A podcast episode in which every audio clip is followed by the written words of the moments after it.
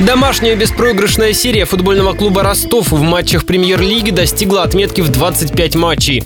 Последний раз наши футболисты проигрывали на своем стадионе 2 мая прошлого года. В минувшие выходные Ростов принимал на своем поле питерский «Зенит». Игра закончилась со счетом 0-0. Однако уже завтра ростовчан ждет важный выездной матч Лиги чемпионов против голландского ПСВ. Главный тренер нашей команды Иван Данильян, сообщаясь с прессой после игры с питерцами, выразил негодование по поводу того, что руководство премьер-лиги итоге отказала его клубу в переносе последнего матча чемпионата в этом году. Мы сделали все, что зависело от нас, и формально, и неформально, для того, чтобы сегодняшний матч не состоялся. Это было не только пожелание с нашей стороны, и со стороны «Зенита» в том числе.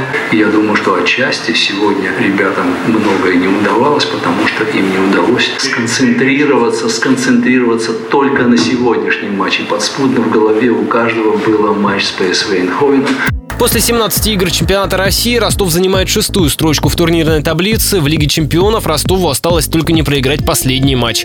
Тогда команда сможет попасть в Лигу Европы и продолжить участие в Еврокубках весной.